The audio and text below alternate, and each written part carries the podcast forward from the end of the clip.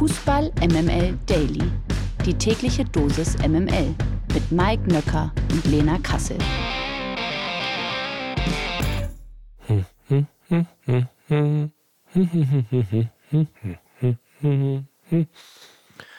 La la la la la la la la la la.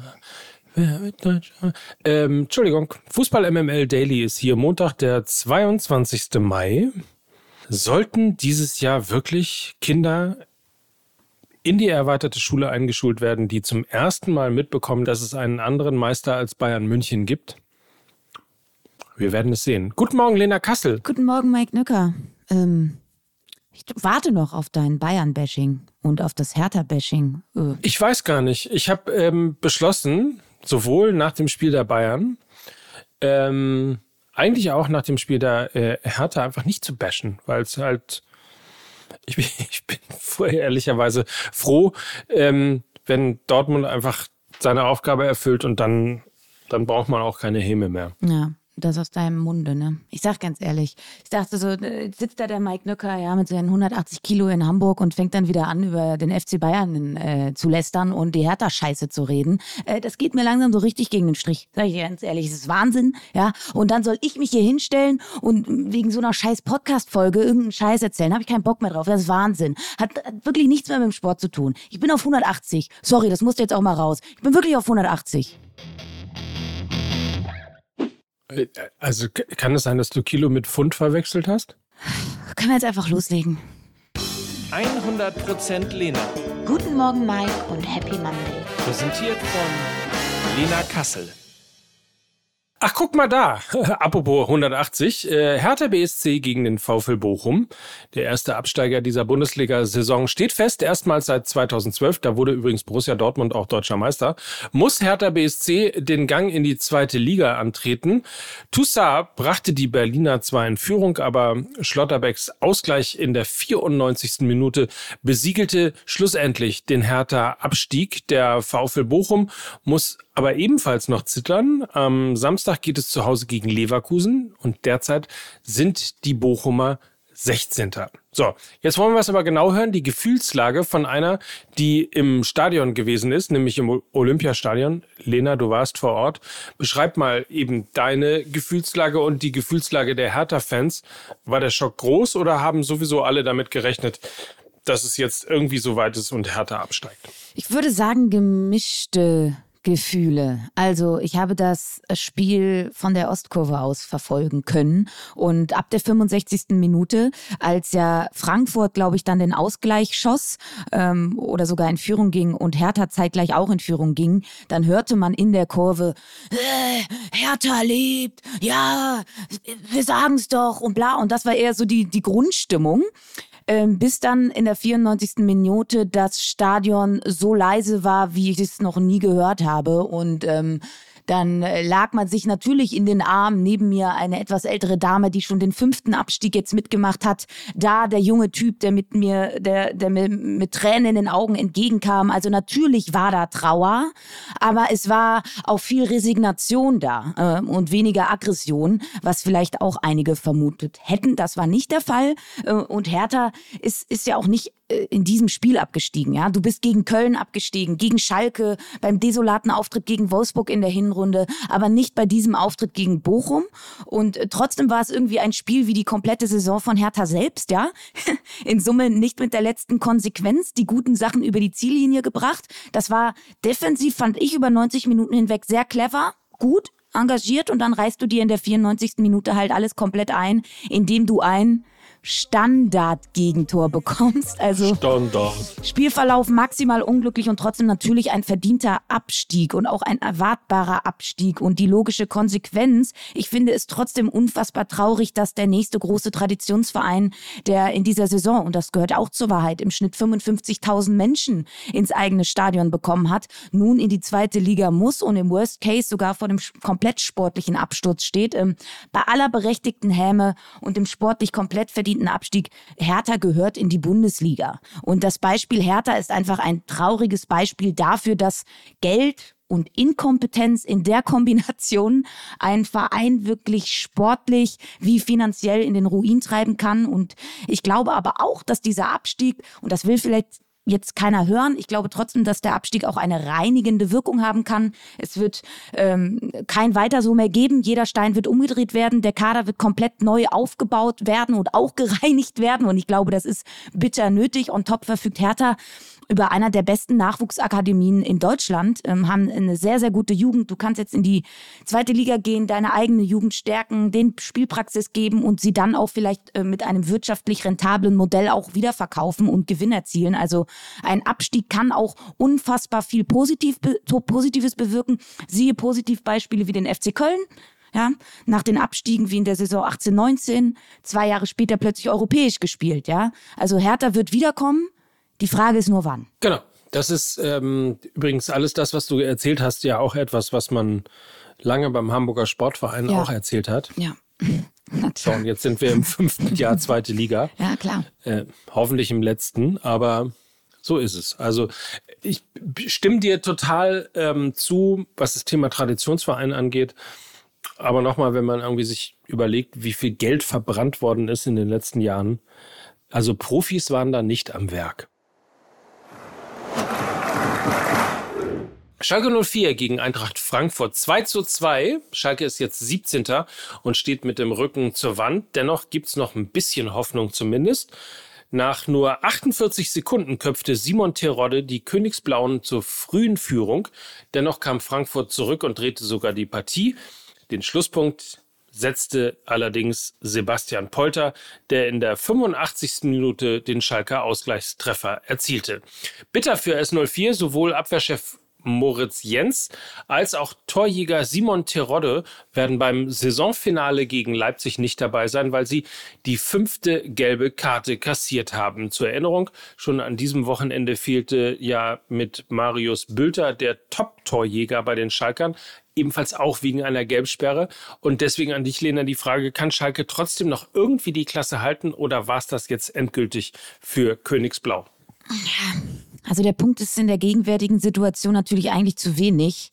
Man muss nun auf ähm, einen Fehler der Konkurrenz hoffen. Man hat es nicht mehr in der eigenen Hand. Und wenn wir mal ehrlich sind, ja, Schalke muss jetzt gegen Leipzig ran, die ja schon sicher in der Champions League sind und die ja auch noch ein DFB-Pokalfinale bestreiten müssen und dementsprechend vermutlich auch nächste Woche rotieren werden gegen Schalke. Also Schalke kann da sicherlich was mitnehmen. Auf der anderen Seite glaube ich eben nicht, dass Stuttgart zu Hause gegen Hoffenheim verlieren wird und auch glaube ich irgendwie daran, dass Bochum zu Hause Chancen gegen Leverkusen hat. Ähm, ich befürchte einfach, das wird unterm Strich nicht für Schalke reichen, weil die anderen nicht mitspielen. Ähm, und irgendwie war das jetzt gegen Frankfurt eine verdammt unglückliche Partie. Erstmal eine clevere Entscheidung von Reis, Terodde starten zu lassen und nicht frei, der ja auch oft äh, auf Außen ausweicht und nicht nur im Strafraum präsent ist. Ähm, die große Schwachstelle bei der Eintracht sind nun mal Gegentore nach Flanken von außen. Deshalb war die Entscheidung für einen klaren kopfballstarken Strafraumstürmer äh, die genau richtige und deshalb kein Wunder, dass auch beide Schalker Tore durch die zwei nominellen Strafraumstürmer erzielt worden sind, Polter und Terodde. Ähm, also wie schon so oft hat Reis ein enorm gutes Gespür für das entsprechende Personal gehabt. Ähm, aus Schalker Sicht natürlich auch extrem ärgerlich, dass Ralf Fährmann da als Stütze jetzt in den letzten Wochen weggebrochen ist. In, in so einem Spiel brauchst du natürlich auch einen guten Keeper, der dir die einfachen Bälle hält, aber vielleicht auch mal den, den schwierigen. Und das passiert bei Schwolo halt nicht. Also er hat sich dieses 1 zu 1 wieder selber reingelegt. Er, er strahlt eine große Verunsicherung aus. Und das überträgt sich dann eben auch auf die Mannschaft. Und es war eben dieses 1 zu 1 für Frankfurt. Und das war der Moment, in dem das Spiel dann aus den Fugen geriet. Also äh, weil die Führung dann auch weg war. Und Salazar hat ja dann auch mehrfach abgewunken in Richtung Schwolo und ab da hat die Schalker Mannschaft irgendwie komplett ihre Linie verloren. Ne? Ähm, es, wurde, es wurde dann plöt plötzlich hektisch, nervös und das Spiel kippte eben mit dem Fehler von Schwolo. Also ich glaube, das Torhüterthema wird diese Woche ein Thema für Reis sein, definitiv. Und es, ja, also ich glaube ja daran, dass sie jetzt was gegen Leipzig holen, aber ich glaube halt, es reicht unterm Strich nicht. Ist bitter. Und jetzt äh, ist aber der große Moment gekommen hier bei Fußball MML Daily, weil, naja, also es war im Grunde genommen so, als das Spiel endete und Thomas Tuchel sich nicht erklären konnte, wie eigentlich die Bayern verloren haben und dieses Spiel aus der Hand geben konnten, dachte ich mir, ich freue mich auf den Moment, wo Lena Kassel es mir erklärt. Deswegen sind wir jetzt bei FC Bayern München gegen RB Leipzig. 1 zu 3 also. Meister Flatter in München. Wer hätte das gedacht? Bayern geht zu Hause gegen RB unter. Nach dominanten 30 Minuten und verdienter Führung gab der FCB das Spiel völlig aus der Hand. RB drehte die Partie nach einem Konter und zwei Strafstößen und sicherte sich durch den Auswärtssieg die vorzeitige Champions League Qualifikation. So, und jetzt aber mal die Frage. Also, Thomas Tuchel konnte die Leistung seiner Mannschaft nicht erklären. Wagst du einen Versuch? Ich kann es mal probieren. Ich bin so ein bisschen ähm, am gestrigen Sonntag auf Spurensuche gegangen oder auf Ursachenforschung. Sucht es euch aus. Das Spiel, was wir jetzt am Samstagabend gesehen haben, das ist nicht das erste Spiel dieser Art. Ähm, also, dass Bayern sehr gut reinkommt, in Führung geht und dann das Spiel komplett aus der Hand gibt. Ähm, das war beim 2 zu 2 gegen Stuttgart so, äh, das war in der Hinrunde beim 2 zu 2 gegen den BVB so. Das war beim 1 zu 1 im Hinspiel gegen Leipzig auch so. Das war in Frankfurt beim 1 zu 1 ebenfalls. Auch bei der 1 zu 2 Niederlage gegen Leverkusen. Also sie sind überall in Führung gegangen. Kann noch weitermachen. Beim 1 zu 1 gegen Hoffenheim waren sie das auch. Beim 1 zu 3 in Mainz auch. Und jetzt bei der Partie gegen Leipzig schon wieder. Also du reißt dir mit dem eigenen Arsch alles wieder ein, was du dir zuvor wirklich überzeugend und dominant erarbeitet hast. Und es ist eben mittlerweile kein Einzelfall, sondern es ist ein ein System geworden, es ist ein Muster geworden, weil es immer und immer wieder, sie spielen immer und immer wieder das gleiche Spiel. Und ich glaube, das kannst du eben auch nur bedingt sportlich erklären. Das ist zum einen eine Sache, die zwischen den Ohren passiert. Ich glaube, es ist fehlende Führungsstärke. Keiner übernimmt so richtig die Verantwortung. Auch ein Zeugnis für mich von fehlender Demut innerhalb der Mannschaft. Es spricht für mich auch nicht wirklich für standhafte Charaktere, äh, die dort sind und auch mal gegen Widerstände bestehen. Und Tuchel wirkt total ratlos und das meiner Meinung nach auch zu Recht. Also natürlich kann man ihn dafür kritisieren, wieso er Thomas Müller in den Sturm packt. Wir wissen alle, dass er kein Neuner ist. Ähm, also es gab ja kaum Druck äh, auf die Leipziger Kette nach den 30 Minuten. Und natürlich kannst du ihn auch kritisieren dafür, dass es keine richtig gute Konterabsicherung war beim 1 zu 1, ja. Und äh, ich das kann man alles machen, aber ich glaube, die, die, die Probleme bei Bayern liegen halt tiefer, ja. Und ich glaube, mit den Problemen hatte auch schon Nagelsmann zu kämpfen, mit dieser Wankelmütigkeit. Und ähm, Tuchel sagt ja auch nach dem Spiel, Zitat, wenn wir verlieren, will ich gegen eine bessere Mannschaft verlieren. Nicht gegen eine, also gegen eine bessere Tagesform, aber ich will nicht verlieren, weil uns einfach ein Spiel durch die Hände gleitet. Und ich würde ihm dazu 100 Prozent zustimmen. Die Bayern sind an ihrem eigenen Unvermögen gescheitert und nicht an der Leipziger Stärke. Und ich glaube, dass diese Wankemütigkeit daher kommt, dass nach und nach in den letzten drei bis vier Jahren die Spieler, die Führungsqualität haben und auch Ausstrahlung haben, alle weggebrochen sind und nicht ebenbürtig ersetzt worden sind. Die Verletzung von Manuel Neuer ist nicht nur sportlich schmerzhaft, sondern allen voran aufgrund seiner Führungsqualität. Man vergisst, er war Kapitän dieser Mannschaft. Dann die Abgänge. Letzten drei, vier Jahre, habt mal geguckt. Boateng, Alaba, Javi Martinez, Thiago, Hummels, Ribery, Robben. Das sind ja alles Spieler, die nicht nur sportlich überzeugend sind, sondern gerade wegen ihrer Aura. Und die hast du halt einfach nicht ersetzt, ja. Und deshalb glaube ich, dass diese titellose Saison jetzt, sofern es eine wird, genau der richtige Zeitpunkt ist für die Bayern. Weil dann wird nicht nur bei der Hertha jeder Stein umgedreht, sondern auch bei Bayern. Und ich glaube, da wird es auch personelle Konsequenzen geben müssen, weil das ist halt auch äh, Versagen auf Führungsebene. Wir wissen ja, also du hast es oder mit Worten eines Gastes. Lena, das hast du sehr schön vorgetragen. ja, aber eigentlich hätten wir uns die letzten Minuten auch komplett sparen können. Schließlich hat Heidi Klum ja am Samstag schon live im Stadion alles perfekt analysiert. Tom, Tom. Das war super, oder? So, Hassan muss weg, so einfach ist das. Und dann zack, nächstes Jahr Bayern wieder da. Ah, da steht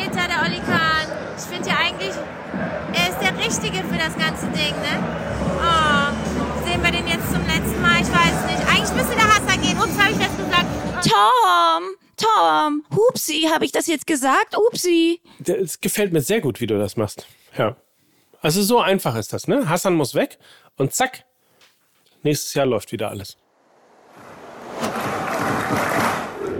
Mainz 05 gegen den VfB Stuttgart 1 zu 4. Mainz geht zwar in Führung, wird vom VfB aber besonders in Halbzeit 2 gnadenlos bestraft und muss die Europapokalträume begraben. Für Stuttgart ist es der erst zweite Auswärtssieg in dieser Saison, aber der VfB ist jetzt 15.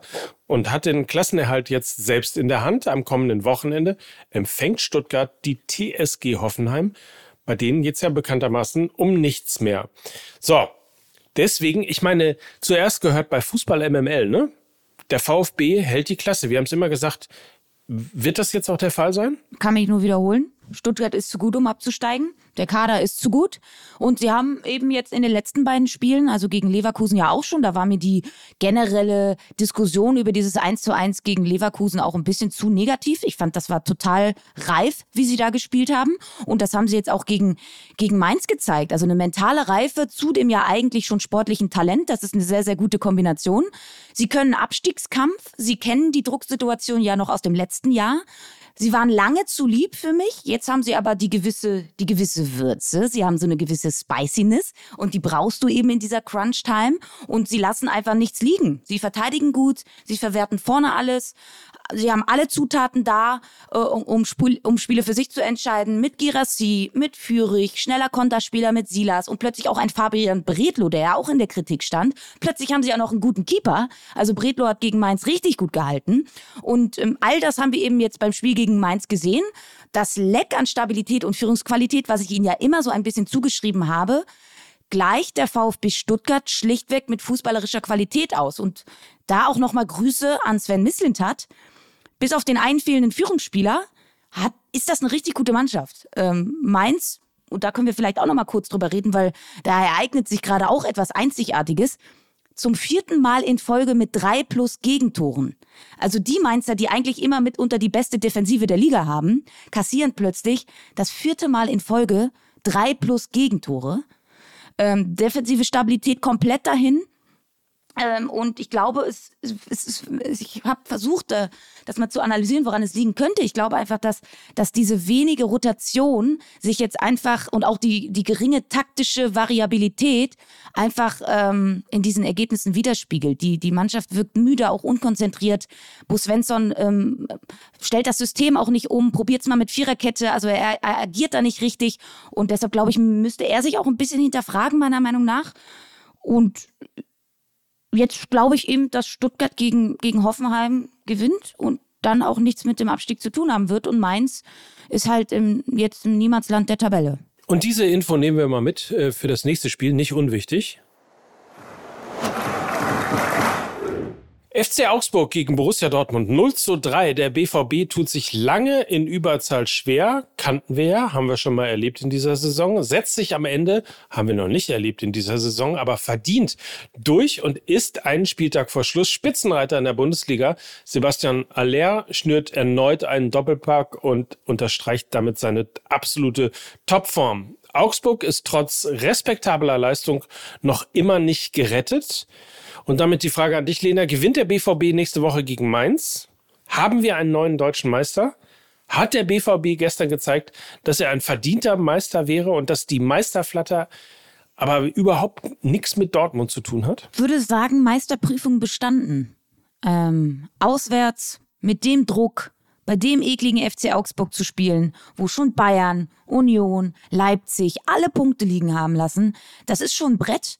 Äh, und der BVB hat irgendwie auch so ein bisschen Traumabewältigung gemacht. Ne? Es wäre ja eigentlich was ja wie angerichtet, dass sie das verkacken. Auch ähm, mit der jüngsten Vergangenheit äh, in Bochum, in Stuttgart. Und ich hatte die ersten 20 Minuten, wo sie das Tor nicht getroffen haben, auch direkt so ein Bochum-Gefühl. Dann, dann sind sie in der 38. Minute in Überzahl geraten. Dann hatte ich ein Stuttgart-Gefühl. Und ich so, jetzt hört doch bitte auf, don't do it. Äh, und dann haben sie aber einfach richtig guten Fußball auch gezeigt. Also es gab diese Phase nach dem ersten Tor, Viertelstunde danach, wo sie so ein bisschen gewackelt haben. Aber das haben sie überstanden. Und auch die Art und Weise, wie sie sich da präsentiert haben, das war richtig guter Kombinationsfußball. Das war kein Arbeitssieg, das war einfach richtig guter Fußball. Ähm, sie haben sich wirklich zahlreiche Chancen erspielt, spielerisch die Chancen kreiert und das, obwohl Augsburg mit der roten Karte und in der Unterzahl extrem tief stand. Also dieses Tempo von Adeyemi und Malen, was, was wirklich ähm, der Ausschlag in den letzten Spielen war, das konnten sie gar nicht zeigen, weil dafür gar kein Platz und gar keine Tiefe war. Aber dann hast du eben Brandt, Guerrero, die spielerisch aus dem Zentrum anschieben. Dann hast du einen fantastischen spieleröffnenden Pass von Mats Hummels und du hast eben den prädestinierten Neuner für einen tiefstehenden Gegner. Du hast Sebastian Aller, ja. Und der für mich persönlich so ein bisschen der Meistermacher ist, falls der BVB nächste Woche die Schale holt. Aller hat, seitdem er gesund ist, nahezu alle Offensivspieler des BVB besser gemacht. Er hat die Statik verändert und warum Malen und Adeyemi in dieser Rückrunde treffen, ist, weil Aller da ist. Weil er immer wieder Situationen für sie eröffnet, weil er ein Wandspieler ist, der auch mit dem Rücken zum Tor stehen kann und immer wieder ihnen Pässe gibt und so weiter und so fort. Also er hat das Zahnrad so richtig ans Laufen gebracht und zeigt dann eben auch, wie wichtig ein klassischer Neuner in der Mannschaft ist. Galigrü an Bayern. Und ähm, es war das erwartbare schwere Spiel für Dortmund. Aber ich glaube, sie haben diese mentale Ausnahmesituation extrem gut gemeistert und deshalb war das für mich meisterlich. CT8, weiß nicht, ob du den Tweet auch gelesen hast, Mike. Wir werden ja immer ganz fleißig darunter markiert. Vielen Dank an dich, da CT8. Ähm, er hat nach dem Spiel geschrieben, Zitat, Bayern gegen Leipzig und Dortmund in Augsburg. Zwei Spielverläufe, die nicht typisch sind für den Ruf und die letzten Jahre bei der Clubs, aber zu dieser Saison passen. Und das ist ein so schöner, schöner Satz, also und so treffend. Äh, und genau deshalb glaube ich, werden wir in der nächsten Woche oder in dieser Woche einen neuen deutschen Meister bekommen. Und da sagte Aki Watzke, das Orakel, im Jahr 2015 folgendes. Was sagte er, Mike? Äh, 2023 ist es wieder soweit und wir werden deutscher Meister. Nein. Er, er sagte, wir wollen da sein. Ah, wenn die, wenn die Bayern schwächeln. Acht Jahre später ist es dann auch soweit. Also sie haben dann aber auch wirklich, ich meine, äh, na, nach dem, ich glaube, dritten Mal Bayern schwächeln, oder? Sind sie jetzt da? Naja, warten wir es ab. Es gibt sowieso, man muss es auch nochmal sagen, ähm, wahnsinnig tolle Entscheidungen am letzten Spieltag, der dann ja endlich parallel ist. Die große Frage, wer steigt ab? Wer wird deutscher Meister? Wer qualifiziert sich noch für die Champions League? Wer holt das Europaticket? Es ist fast überall noch irgendwo eine Entscheidung drin. Ich freue mich auf diesen Spieltag. Obwohl ich ihn, glaube ich, leider in Dortmund verbringen muss. Ich weiß nicht, wie es dir geht. Ja, wir sind ja beide glücklicherweise im Stadion in Dortmund und werden vermutlich den Spieltag ein bisschen peripher begleiten. Ähm, vielleicht noch mal kurz die weiteren Ergebnisse. Ähm, Freiburg gewinnt mit 2 zu 0 gegen Wolfsburg. Hoffenheim gewinnt mit 4 zu 2 gegen Union Berlin. Who knows, ob Union vielleicht doch noch die Champions League verspielt. Ähm, wir werden es erfahren am Samstag. Werder und Köln trennen sich 1 zu 1. Damit hat Werder Bremen auch die Klasse sicher gehalten. Gratulation dazu. Und Leverkusen und Gladbach, äh, da ist es eben zu, ebenfalls zu einem Unentschieden gekommen. 2 zu 2. Gewinner des Tages.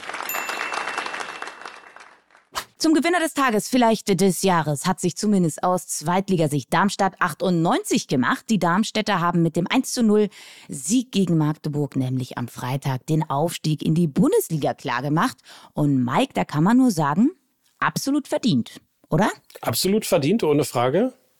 Ähm, sowohl Bremen in der Liga geblieben als auch äh, Darmstadt 98 aufgestiegen. Das nur mal am Rande, aber nein, völlig verdient natürlich. Hinten raus ähm, ein bisschen Aufstiegsflatter bekommen, das ist völlig normal.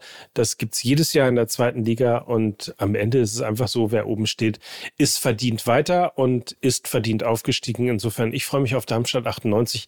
Die Lilien sind zurück. Der Verein, der für mich, also du kennst das ja gar nicht so, aber damals, als ich an die Bundesliga rangeführt wurde, war ja Darmstadt immer in der Bundesliga. Insofern kommt jetzt ein Traditionsverein zurück und ähm, wir freuen uns natürlich darauf. Ich jedenfalls. Für mich ist Darmstadt 98 immer die Mannschaft mit diesen orangefarbenen Mülltrikots und mit diesem kantigen Stürmer Strohengel, der da vorne drin war. Und natürlich, äh, dass beim Böllenfalltor immer ein Bagger steht, weil immer Baustelle. ja, absolut. Sehr schön. Bleiben wir noch kurz in der zweiten Liga, denn es ist weiterhin richtig spannend. Noch können nämlich sowohl Heidenheim als auch der Hamburger Sportverein noch Zweiter werden. Heidenheim bleibt nach dem 1 zu 0 Sieg gegen Sandhausen Zweiter und hat einen Punkt Vorsprung auf den HSV, der am Samstagabend 2 zu 1 gegen Gräuter Fürth gewann. Sandhausen ist nach der Niederlage in Heidenheim abgestiegen. Auch Jan Regensburg wird sich trotz des Auswärts Auswärtssieges bei Eintracht Braunschweig aufgrund eines miserablen Torverhältnisses wohl kaum noch retten können.